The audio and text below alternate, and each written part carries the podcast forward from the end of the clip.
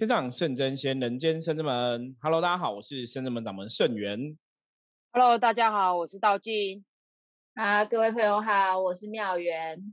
通灵人看世界，我们看世界看了两三集了哈。对，这两三集我都觉得有点小小的犀利哈。那我们其实以前我刚开始做这一行的时候啊，有前辈哈曾经告诫过，说因为我们那时候很年轻嘛，三十岁，想要成为一个专职的命理占卜师。然后就去问一下别人的意见哦，觉得有没有什么建议可以给我们？那那时候就有前辈告诫我，他只给我一个东西，他说：“你不要挡人财路。”我说：“怎么说？”他说：“因为当你了解越多啊，你就会知道这个行业里面一些不能讲秘辛，就是一些黑暗的东西哦。”我觉得很很多人都这样，就是你工作上面，你如果职场上你有一些了解专业的话，你可能就会知道更多东西。我举个例嘛。比方说，像以前我们那那种朋友是做工程的，那你自己做过工程，你知道一些东西的底价，你就知道去标案，你就知道有些东西是有空间的哈。我这样讲，大家可能可以 听得懂，就是有空间的。那你知道那个空间论据要怎么抓，大家就会心知肚明。这个我我觉得这有时候就是某种程度的专业啦。那当然，我们这行对神神鬼鬼的事情，一定会比一般人更。专业哈，因为我们的专业就是在这个地方。那我们也碰过很多的案例，包括帮很多朋友处理相关的 case 啊之类的。所以我觉得专业应该也会比一般人真的所见所闻更多一点。所以我每次都以前我们的做事都比较谨慎呐，就是我们不会特别去挡人家财路。可是有些时候，你觉得有些正确的知识还是要有人传承哦。我觉得这是一个末法时代，我们常常讲，现在讲末法时代，末法时代。末法时代有个最伤脑筋的问题哦，我们深圳们发现的问题是，末法时代其实大家大多数都怕事，都会觉得那个不干我的事，我不要去多管闲事。所以为什么很多人大家看新闻节目，很多神棍很多啊，很多妖魔鬼怪很多，很多奇怪的宗教团体很多。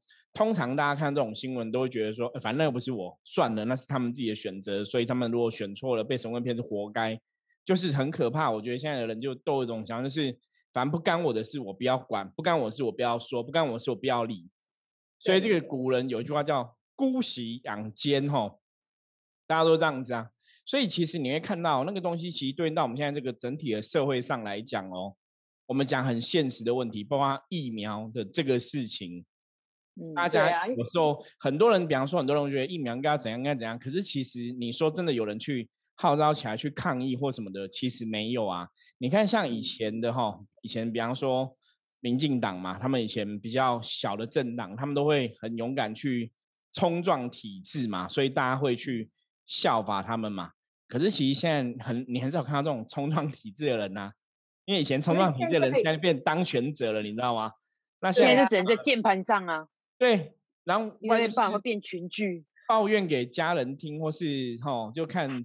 一些节目自己在那边生气这样子吼，可是一个很现实的问题，我就想说，因为大家都习惯就是反正我顾好自己就好了，我不用去管别人，所以这就是我们常常讲为什么末法时代哈，以前你看各个修行团体都说现在是末法时代，为什么末法时代会存在？末法时代就是很多好骗神骗鬼的事情很多，甚至我们讲诈骗也非常的多哈。你看末法时代真的是一切都是。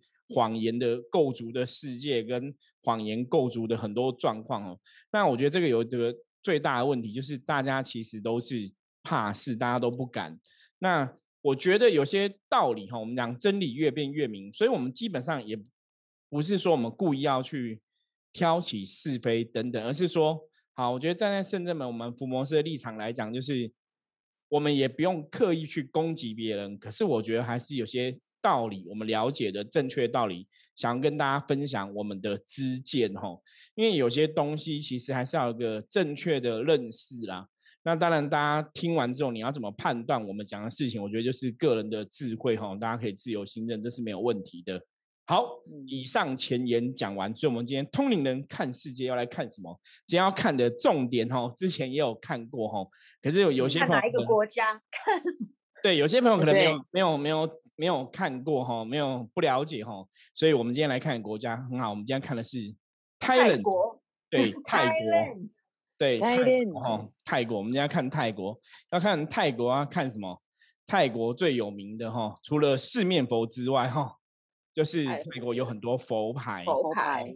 对，那现在他们的很多佛牌，随着这个时代的进步哦，很多都陆陆续续哈传入台湾，就越来越多哈。像早期我有很多朋友，一开始可能只碰一个佛牌，后来又有什么 butterfly 牌啊什么之类的，你知道吗？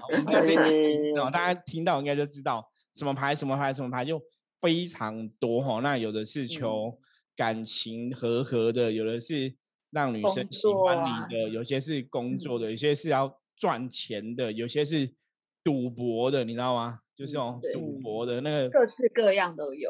对，然后我们圣真门一直有个心愿，要成立一个那个伏魔师的博物馆。我们现在博物馆的 藏物哈，收藏物品里面就有很多佛牌，然后也有很多特别信仰的东西哦。以后有机会，如果真的有博物馆。再跟大家讲，大家可以来参观哦。因为包括我刚才讲嘛，求感情的、求偏财的、求那个赌博必胜的哈，这种牌都有哦。嗯，因为我觉得其实现在网络购物很方便。就是好像我只要上网查一下，我有呃佛牌，然后就会有很多很多的资料出来。你不论你要上什么淘宝啊，或者什么阿里巴巴购物网啊，全部都还有一些直播，直播也有，直播直接卖佛牌的也有，对，嗯，对。可是我觉得其实大家可以稍微冷静思考一下，就是在佛牌这件事情上，就像台湾人还是会有一些呃信物在身上当做。呃，防身保护、驱邪避凶的，保平安什么的。对对对。然后，其实我觉得大家在如果真的很想要达成一些心愿的时候，我觉得可以先 Google 搜寻佛牌到底它的制成是什么，它的来源是什么，先理智的去思考这件事情。嗯，这也是一个聪明购物吧。我觉我觉得妙人讲的非常好哈，真的就是。其实大大多数人其实现在都会，就是你要去什么地方都会上网搜寻呐。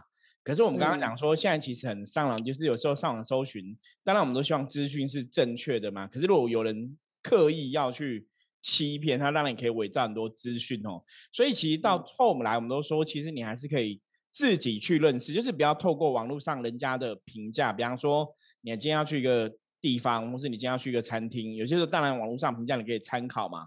那有些时候你可能自己去之后，你自己的判自己的自己的判断，我觉得也很重要啦。就像我们深圳门，我常跟很多朋友讲，说有时候你没有来过深圳门，你其实不了解我们，对，那你要怎么去认识我们？到底我们在说什么？我们在讲什么？吼，对，可是不了解我们，现在你可以透过。我们的 podcast 了解我们哈，对，我们已经录了三百六十几集了哈，应该很足够大家了解我们的中心思想理念哈。你三百六十集听来听去，你就发现我们讲的东西应该都差不多，就是这个论调，就是这个论述哈，就是不会有偏颇，那观念观点应该都大同小异。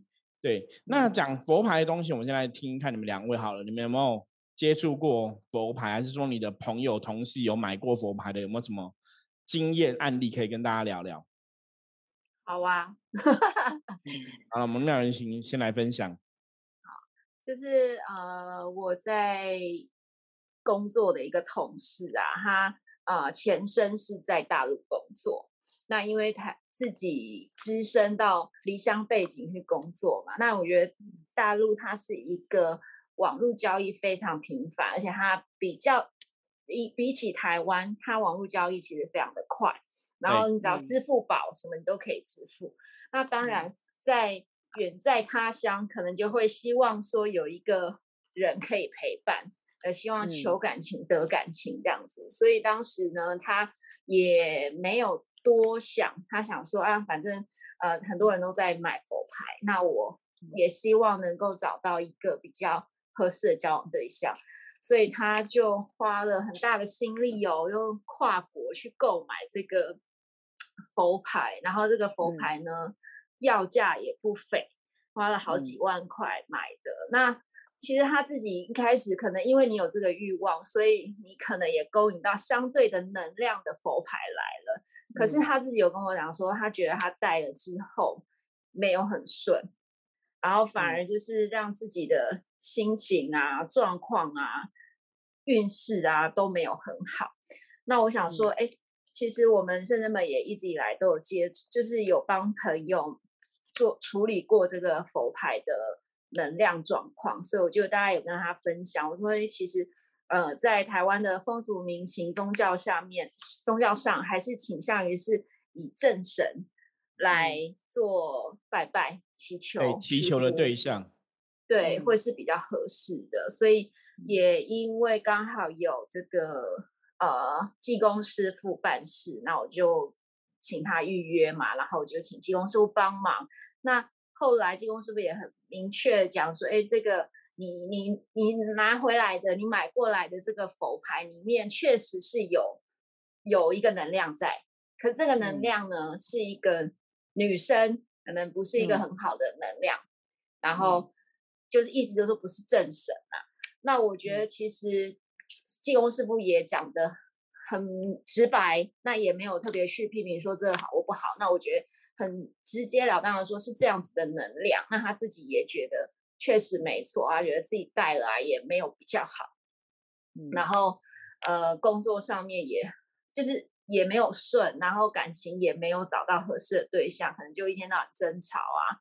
那我自己从旁边来看他的能量状况，我就是我常觉得他就是黑眼圈，然后不然就是很累，就是在他旁边，因为我们是同事嘛，所以我们在同一个呃环境底下工作，他就坐我旁边，然后就觉得好像靠近他，你会觉得不是不是嫌弃他，但你会觉得好像很累，就是他也很会吸吸取旁边的人的能量，所以我觉得在自己的感觉还有。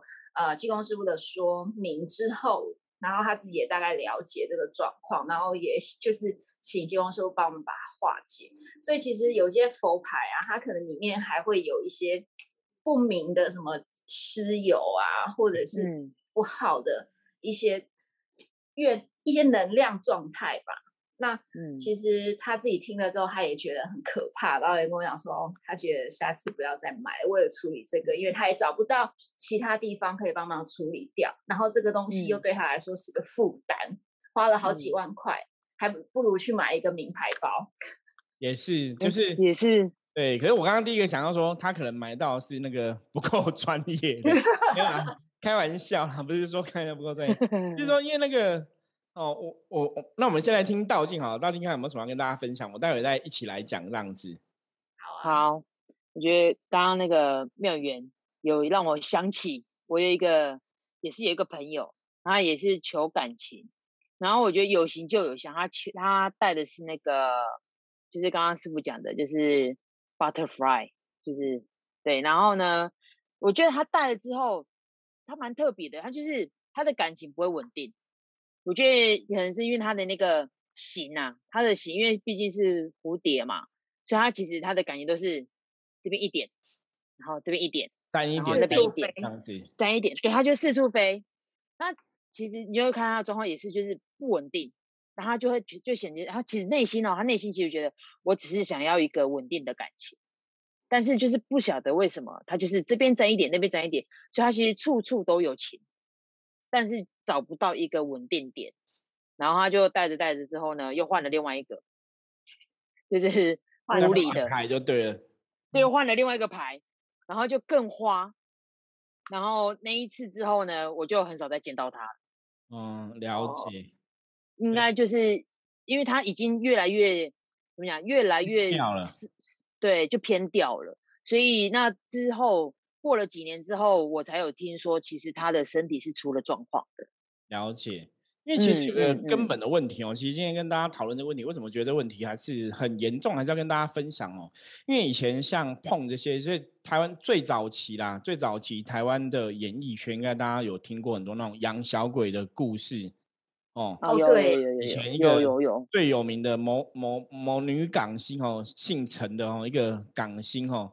以前年轻好像当 model 出道是非常漂亮美丽的，她后来就是听说是从养小鬼养到已经开始人已经有点怪怪了吼，然后最后也是对，最后好像也是自杀，就是不得，就是我觉得都不是很很很好这样子活下来啊，最后是死掉了嘛哈，所以就听说是小鬼反噬。那当然这个可能是大家也可以当一个故事听一听。可是其实因为他到最后的状况不好，其实那时候大家如果看他的节目表演，你就会知道说这个人现在真的有点怪怪的，是有嗑药吗还是什么？反正就是全世界人都觉得他怪哈。他最后当然状况也没有很好。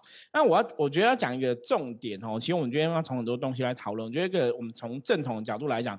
因为我之前是有去过泰国，跟一些修行的朋友去泰国哈。那因为我那个朋友也是修行的朋友，那他想说我们是伏魔师嘛，要降妖伏魔，所以对很多东西应该多了解。那在以前去泰国之前，其实我们就有处理过类似泰国降头的案例哈。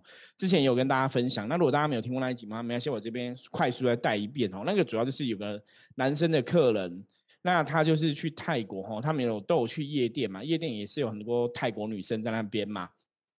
他跟他朋友就去夜店玩，然后就是有为难哈。他跟我说他们在夜店，我说你们跟人家有没有是非？因为通常他是我来台湾之后发现他被下降头就对了，因为他有很多很奇怪的行径。比方说他从泰国回来台湾之后啊，他可能一个月薪水哈，他是在竹科当工程师，可能一个月薪水六万块好了，他平均会拿三万块去嫖妓。就是一定都会拿一半钱去嫖妓，他忍不住就很想嫖妓。他说他从泰国回来之后就一直很想嫖妓，然后从泰国回来之后就都会看鬼片，以前都不看泰国鬼片，就超超级爱超级爱看哦。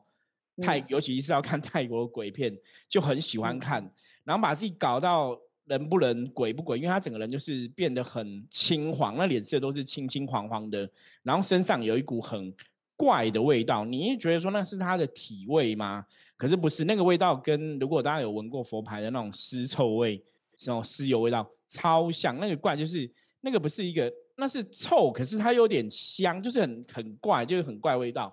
所以是他会过来，是因为他同事觉得他太怪了，然后身上都有怪味道，可是他自己都不知道。可是别人都觉得那个味道不是不是汗臭味，不是只有汗臭味，是有很多很怪的东西这样子。后来来，那我就问他，因为通常这种东西是你一定跟人家有恩怨。不然人家不会莫名其妙对你下降头，对，所以他们就后来就有聊嘛，哈，我们在问的时候，他说在泰国他们有，他当然不好意思说他有调戏泰国女生，可是我听起来应该就是这个样子，因为他只是讲说他们在夜店认识个女生啊，然后怎样怎样，他们怎么样啊，怎么样在玩啊，然后女生一直要回家，他们就不让她回家什么的，就一直把她拉住啊什么的之类的，对，就大概这样子，他带过去，他没有讲很详细，可是我觉得应该有一些。点点点的事情啊，或者说搞不好有一些金钱交易内情。对，那那个人，那人家为什么要对你下这种降头？因为很简单，让你想要再去找他做爱做的事，了解吗？哈，就让你想要再去找他做爱做的事。可是因为他没有那么多假，又不能再回泰国，所以他就要台湾解决。哈，那这个东西在讲什么？我们的东西讲说泰国这个地方，哈，的确它很多地方是很传统的，就跟。很多地方他们有那个民间的信仰，嗯，比方说大家如果是要像巫毒文化有没有？哦，在以前国外有那种巫毒的文化，他们就是会有一些原住民的土著的信仰，像我们上次讲西藏密宗讲到本教的部分嘛，哈，也是很原始的信仰。那泰国也是有他们原始的信仰，所以基本上来讲，降头是在他们那边，就是就像我们伏魔师或是一个老师，其实我觉得就是一个修行的人，然后他们会这样的一个技术，所以。他们去做佛牌，那佛牌虽然名字叫佛牌哈，其实以前孔老夫子说过“敬鬼神而远之”哈，我觉得其实也给要给大家一个正确的观念，鬼阿飘毕竟是另外一个世界的，我们跟他真的是阴阳是远离的，所以真的哈，人家以前有句俗语讲“掐掐鬼腿有端”，有没有听过哈？不晓得大家有没有听过这个哈？就说很多时候你当然是要跟神打交道，你不要去跟鬼打交道。为什么会这样讲？因为我们讲鬼就是人死了之后变鬼嘛。那鬼基本上来讲，他变成鬼，表示说他就是没有好好去他的世界，没有好好去投胎，他可能有某种执着，某个某种执着，某种贪嗔痴，某种执着，某某种遗憾，某个原因他才会变成鬼。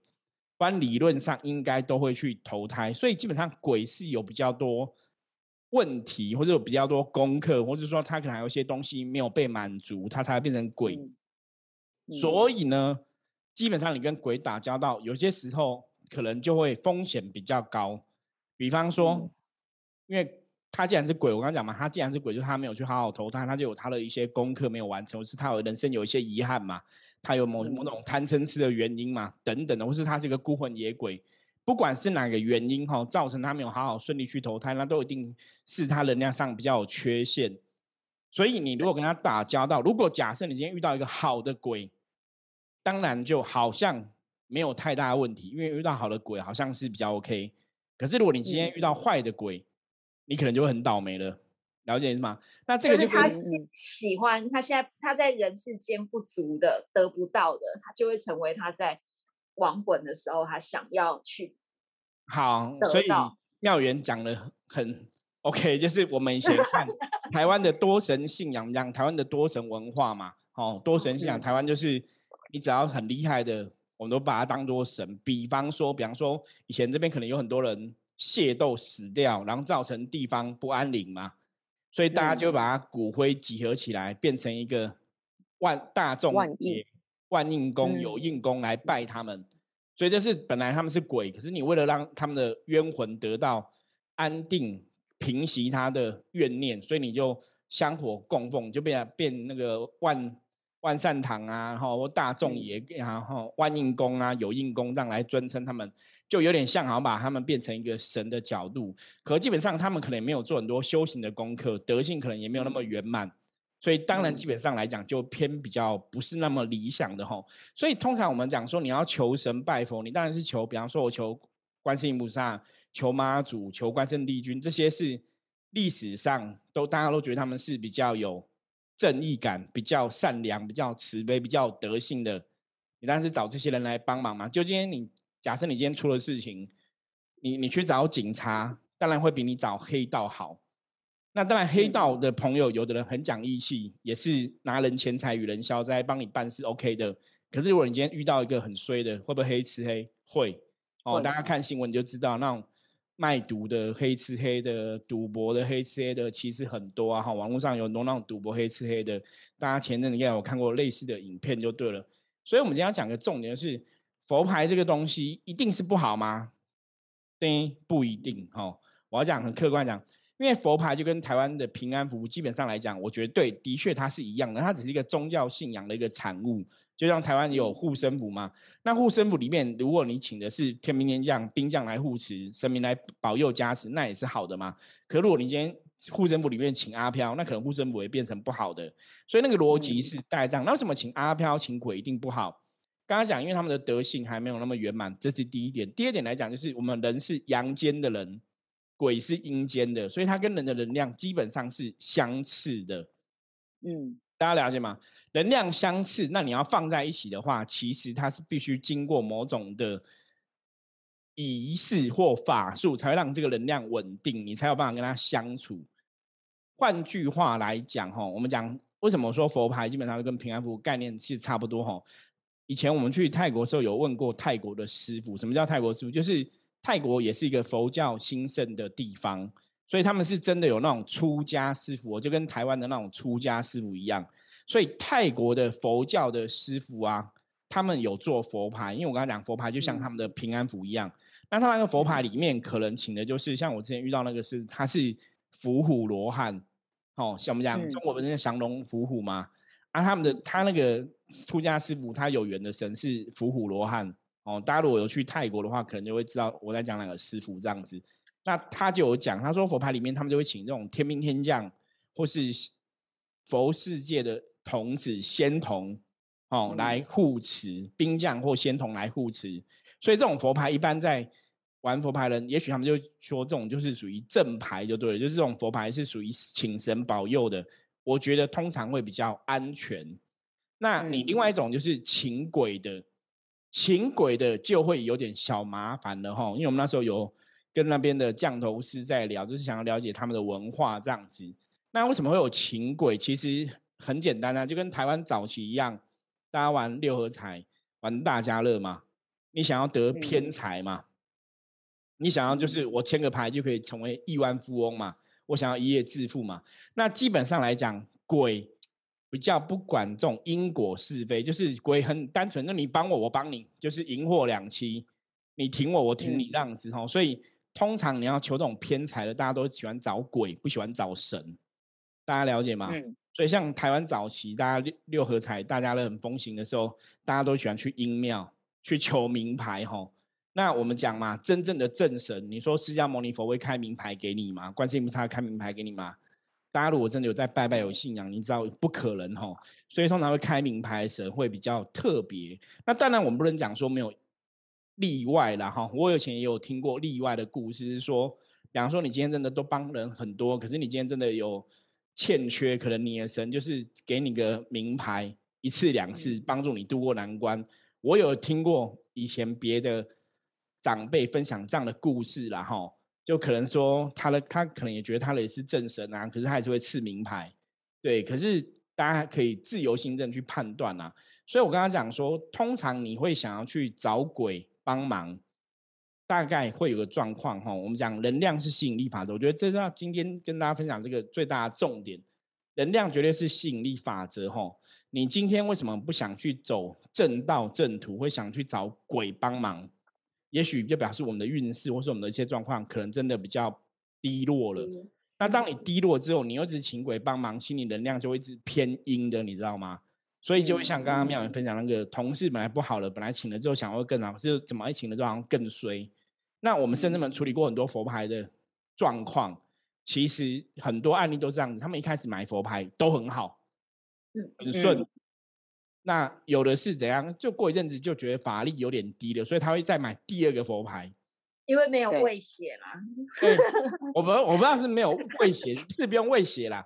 所以他们给我们处理都是真的、哦，每个买佛牌的人最少都十几个哦。我觉得很嗯夸张，就是他们都是买了一个之后再买一个，再买一个，再买一个。可是你因为这个欲望啊，因为第一个让我赚五十万，第二个我想要逻辑上来讲啊，如果说一个有效，你为什么要一直买？那你其实买哦每个佛牌，每个佛牌都要一两万、两三万，都是要万的嘞。那你看买买就想要越来越多啊。对，可是你就一直买，那可是为什么买到后来十几个之后，最后都拿来找我们处理？通常就觉得他们没有保佑了，或者他们没有灵力了，那拿着他们也会恐惧，然后也不会再说我回到泰国做，我退回给那个老师，他们也不敢，所以就会来找我们处理嘛。嗯，所以我觉得这个还是有一些风险。那当然不是每个买佛牌都一定会遇到这种问题嘛。你如果买那个老师的佛牌，它里面请的可能是神明啊、兵将，我觉得那个就比较没有问题。所以我刚刚讲那个神明兵将是出家师傅在卖的，就跟台湾的那些大庙或者说一些好的修行团体，他们的护身符，我觉得那个逻辑是一样的。所以我们说佛牌不是都是不好的哈，我们今天没有这样讲哈，我觉得还是要看。那再来就是里面的成分，像我刚刚讲说那个降楼沙讲，里面成分其实很多针对的确是鬼，嗯因为我觉得这是大家心知肚明啊，我们就挑明讲，应该全世界都知道，佛牌里面很多请的都是鬼嘛。那问题来了，请鬼你要怎么去让这个鬼的能量安定？那个老师哈，那个降头师就有分享说，你要做善事，功德回嗯。向给他，或是你要念经，功德回向给他，那就是这个佛牌里面的鬼得到好处嘛，然后他帮你嘛，你帮他嘛，嗯就一起嗯。修嘛，他得到功德，让你得到你要的钱嘛，你得到你要的感情，所以他们觉得这种交换是 OK 的。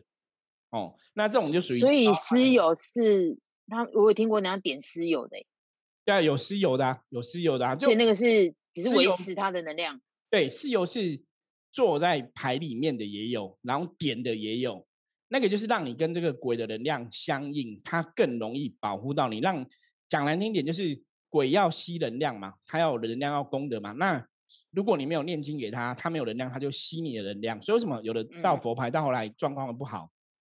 因为这个世界是很公平的，我觉得这个是很公平的。人家每个人，如果我们每个人带佛牌都可以得到就要付出，对，如果每个人带佛牌都可以赚大钱，我跟你讲，我们都不要工作，每天就拿一堆佛牌就好了啊，嗯钱就会从天上掉下来不会啊，就像我们在拜正神一样啊。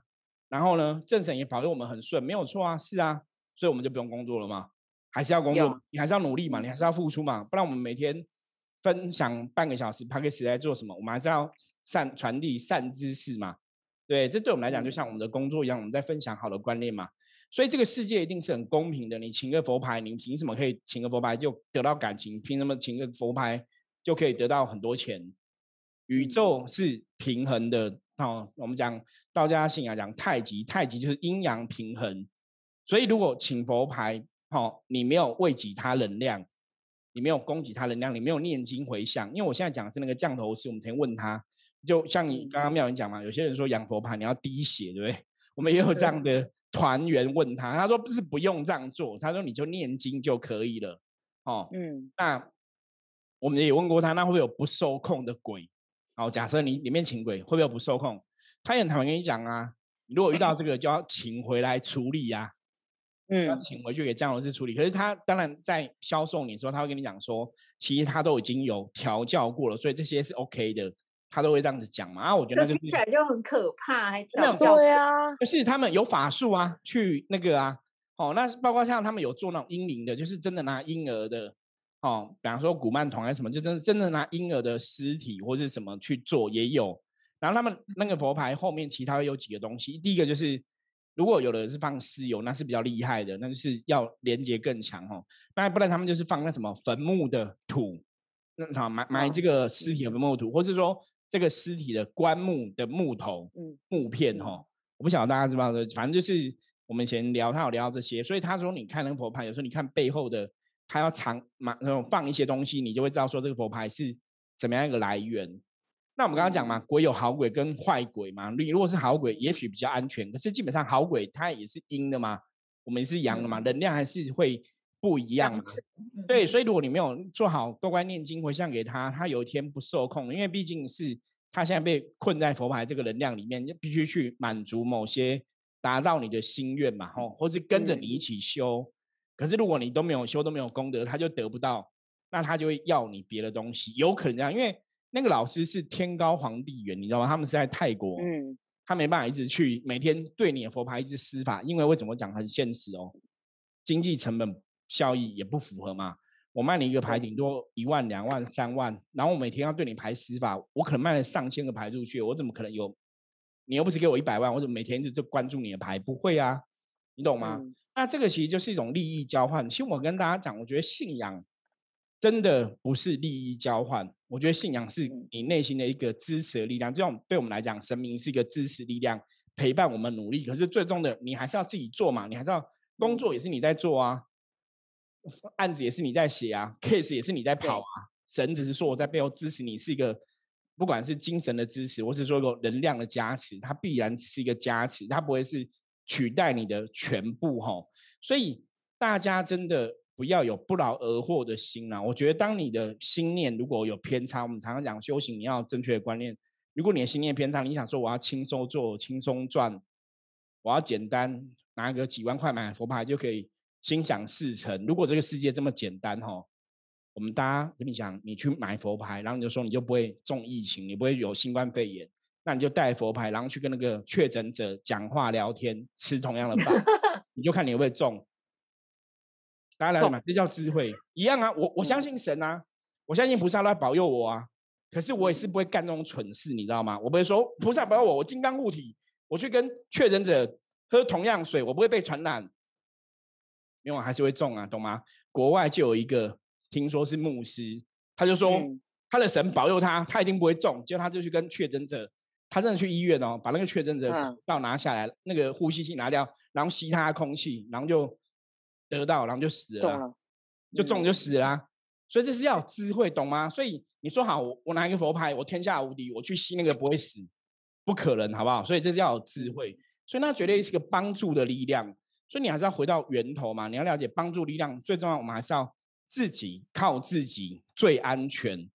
所以，如果你是跟鬼打交道，你也知道这佛牌里面是鬼，它的确有风险，不是每个佛牌都会有风险。那当然，很多卖佛牌跟你讲说不会啊，我们有什么管理啊，什么管理队，那个我都知道。可是有些时候，就像我们车嘛，你买名贵的跑车、名贵的好车，几百万、几千万，车子有可能也会偶尔给你爆冲一下。对，我们我们做的时候也不知道有这种问题嘛，可是它就会偶尔会突车嘛，你懂吗？哈，像我之前最近有同事也是买新车。结果他们就说，那个那一个厂牌新车型号什么水箱有问题，全部被招修回去要更换。哎，才买不到一个月，你怎么那么晒买到这个有问题的？这你都很难预期嘛。那个都，所以一般的社会状况都这样，何况你再买一个佛牌，所以会有几个东西注意嘛？曼尼佛牌老师 O 不 OK？嗯，他里面请的这个鬼 O 不 OK？那当然，鬼在老师面前都很乖，知道吗？对，因为老师有法力，所以鬼都很乖。可是当他离开这个老师的时候，还会很乖吗？不一定哦，不一定，那个是有风险的。而且老师不是对每个鬼的来源都很了解。像我们以前问的时候，他们有老师的确会去收集那种婴灵的，就是死掉了婴儿的，他们有的会知道这个来源是什么。可是因为他们会有个管道，可是并不是每个都知道哈，所以这个还是会有一定的风险。所以我觉得最主要是要跟大家讲，就是你要知道，我们还是人生到最后还是要靠自己啦。你如果都靠这些东西，比方说我希望得到很多人爱我，得到很多人缘，得到很多钱财，你就要承担，它的确可能会有一些风险出现。那当然你要降低风险，就是跟你你台湾人一样嘛，你请平安符，请护身符。我们请正神大庙开给你，可能比较 OK 嘛？那你请一些可能不好的，哦，遇到不想不想遇到神棍，那可能就有风险嘛？哦，我觉得从信仰角度来讲都一样，哈。所以，我们今天其实重点跟大家分享，就是不是每个佛牌都是不好的，可是你要知道它的来源，它现在里面请的是兵将，是神还是鬼？那如果是鬼的话，你有没有办法去满足他的需求？那另外就是。你可以跟神打交道，可以跟比较安全的打交道。你干嘛去跟鬼打交道？因为神通常有一种天条律法、天律嘛，在要求着鬼没有嘛，所以鬼有些时候比较容易搞怪嘛，哈。我觉得会有这样的一个风险，所以今天其实也是跟大家分享，哈。我觉得通灵人看世界，真的希望带给大家对一个世界有个正确的认知。而不是错误的消息，所以我们在分享正确的知识。那当然，你了解正确知识之后，你要怎么选择，那是你的人生，你一定是自己对自己负责。哦，我们跟你讲建议是什么，那你可以参考。那你当然也可以选择你要去带佛牌，你要不带佛牌。那只我跟你讲说，我们如果有些人带佛牌，可能有什么样的一个问题产生，包括有的是后来可能真的没有得到他保佑了。那个灵力可能退了，那为什么退？因为我们不了解那里面的鬼是怎么一个成因。那为什么要后来找我们处理？通常我们处理就是两个方法方向啦，一个就是请他回去原来的地方，嗯，另外一个就是超度掉，哦，跟我们的菩萨走，哦，请菩萨把他们超度掉。啊，通常呢，我们的经验是，请他回去原来的地方，他们都不要回去。哦，我们遇过很多案例哦。跟里面的鬼沟通，请他们回去原来的地方，每一个都不要回去。那我们谈回去没有比较好？对我，我觉得就是这样子啊。如果说你回去生啊，为什么都不要回去？然后每个都回去还要被控制，对，因为回去会被揍啊，被要求被控制啊，被要配合啊。那每个都想要我们的菩萨超度，或者说可不可以跟着菩萨去修这样子哦？我们谈判很多这种案例。那也许我们遇的是比较特别的啦。也许一百个里面，我们我们刚好遇到那十个是比较。可怜的还是怎么样之类的吼，因为我们真的处理过太多这样的案例，都都是我们说，那你就回来回去原来地方，没有一个要回去哦。通常两个，要么就是要跟菩萨去，要么就是死都不走，就两种哦。因为有的走了，他不想说他去哪里。我们说你跟菩萨去，他们有的会很害怕，跟不上去是好是不好，有时候会有这个状况哦。那这是我们在实物上遇过的问题，所以今天也是来跟大家分享一下哈。因为我们看到有些艺人朋友，他们也是会去公开家里可能有很多，不管是佛牌啊，或者说泰国信仰的一些东西呀，包括古曼童啊等等的。然后像我们以前也有遇过一些客人有养古曼童的哈，他们也是觉得他们很可怜，想要帮他们。那我觉得那个都很好，可是你其实要知道，他其实就是鬼，所以其实还是有一定的风险存在哈。我觉得这个是大家要特别注意的。好，那我们今天哦也是这个新改版，相当犀利的一集。对，新改版第三集哈，第三集来跟大家分享这样的内容哈。那希望可以带给大家正确的认知，这个世界上有些事情哈，有些事情这光怪陆离的事情非常的多哈，阴阳的事情也非常多。那希望给大家一个正确的认识，让大家在。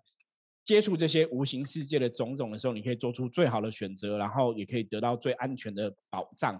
那关于这样的话题，如果大家有兴趣的话，也可以加入我们的圣者们的 line，跟我们取得联系，跟我们讲哈，我们会继续努力哈。因为我们觉得我们这个通灵人看世界改成这个主题之后，我们开始讲每集的题目都很犀利哈，都 对对啊。